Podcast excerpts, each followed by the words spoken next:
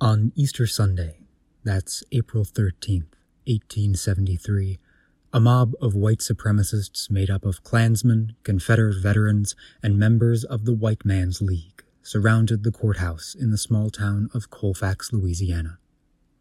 They were attempting to overturn the results of the 1872 elections, which had seen the establishment of a state and local government consisting largely of radical Republicans who supported Reconstruction policies aimed at giving franchise to the formerly enslaved. The inside of the courthouse was defended by a large number of local militia, all of whom were black. After the mob set the courthouse on fire, the men inside attempted to surrender. What happened next is the most extreme recorded account of Reconstruction era racial violence. This is Hidden History, and you're listening to episode 109 The Colfax Massacre. Hidden History is always available on Spotify, Apple Podcasts, and www.hiddenhistory.show. If you enjoyed this episode, then consider subscribing or sharing with a friend. Unfortunately, for the next two weeks, there will not be any new episodes. I'm in the process of moving and I need a little time to settle into my apartment. Now, with that out of the way, let's get into the show. So, to really get the full story here, we have to start at the end of the Civil War. In 1865, the defeated Confederate states are, unsurprisingly, a hotbed of white supremacy. The Ku Klux Klan was founded in Tennessee that same year and quickly became a powerful terrorist network stretching across the South. Though we commonly consider the Reconstruction era to have began immediately after the war's end, it wasn't until March 1867 that Congress passed the Reconstruction Acts, which set the requirements for the Confederate States to be readmitted into the Union.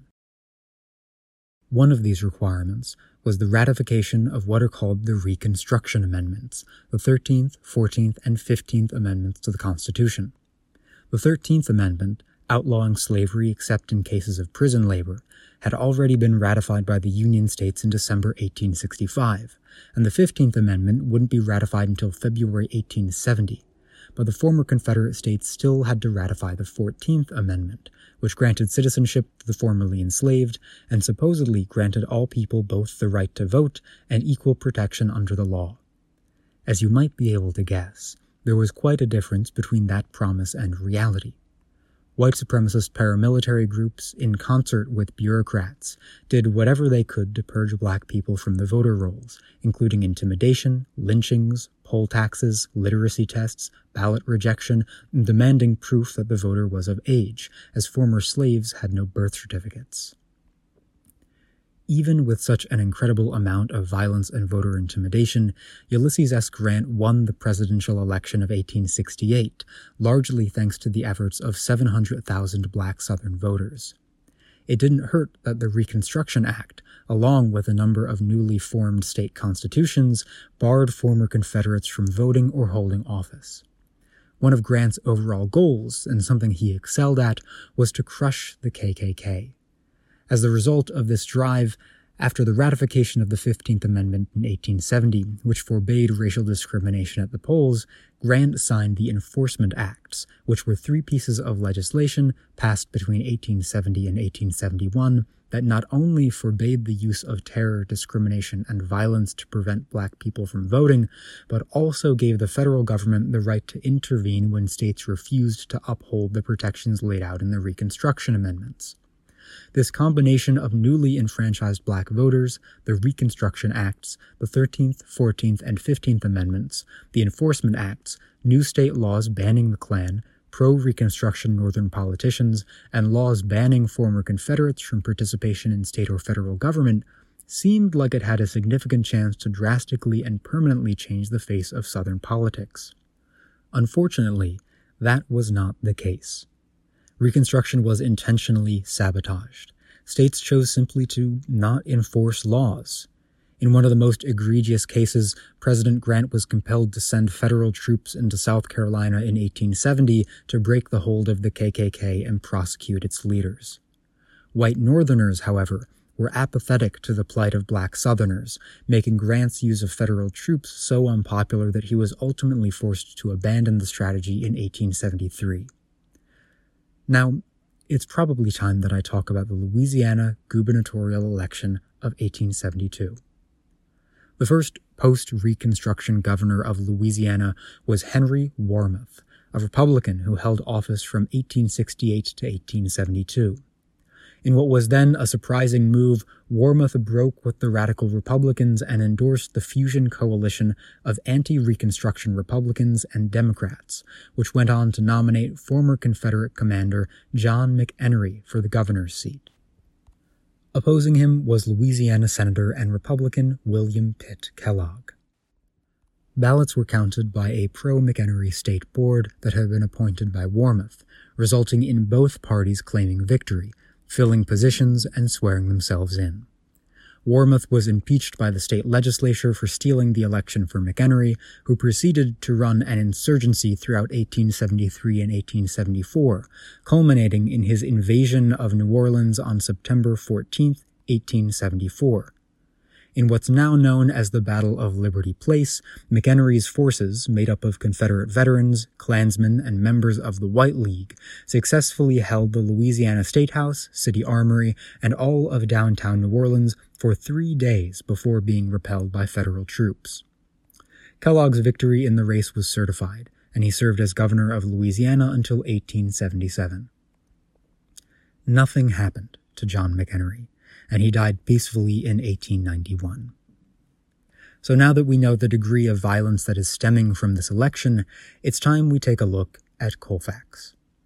The town of Colfax, Louisiana is a small, out of the way place. Its current population is just over 1,500. The 1870 census had it at 40. Founded in 1869 and named after the vice president under Ulysses S. Grant, Schuyler Colfax, the town is the parish seat of Grant Parish, which was established after the Civil War to help black people get more representation in state government. For those of you who aren't familiar with the parish system, it's Louisiana's equivalent to a county, a vestige of its colonial history where the land was demarcated up by church membership. On January 2, 1873, two members of the Democrat fusion ticket, Christopher Columbus Nash and Alphonse Cazabat, who McEnery had commissioned as sheriff and judge respectively, swore themselves into office and began to hold the courthouse. Two weeks later, William Pitt Kellogg commissioned Daniel Wesley Shaw and Robert Register for those same positions. In the middle of the night, Kellogg's Republicans took over the courthouse, ejected the Democrats, and swore their oaths of office. The majority black citizens of Grant Parish then dug in and fortified the area around the courthouse, afraid that the Democrats would attempt to retake it by force. For the next three weeks, small skirmishes erupted in the vicinity of the town, inflicting little damage to either force.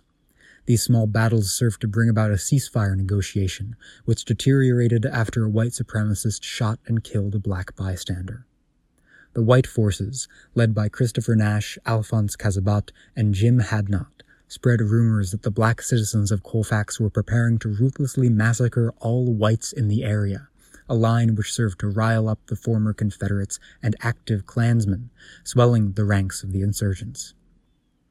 On April 13, 1873, Nash, Cazabat, and Hadnot led an armed group of 300 men and one cannon to assault the courthouse. After their initial orders to disperse failed, they gave 30 minutes for the women and children to leave the building, after which they began to pepper it with gunfire in a siege that lasted hours but inflicted only a small amount of casualties. When the mob revealed their cannon, a group of 60 men fled the courthouse and ran into the woods. They were all hunted down and murdered. After the mob lit the courthouse on fire, the defenders inside desperately attempted to surrender.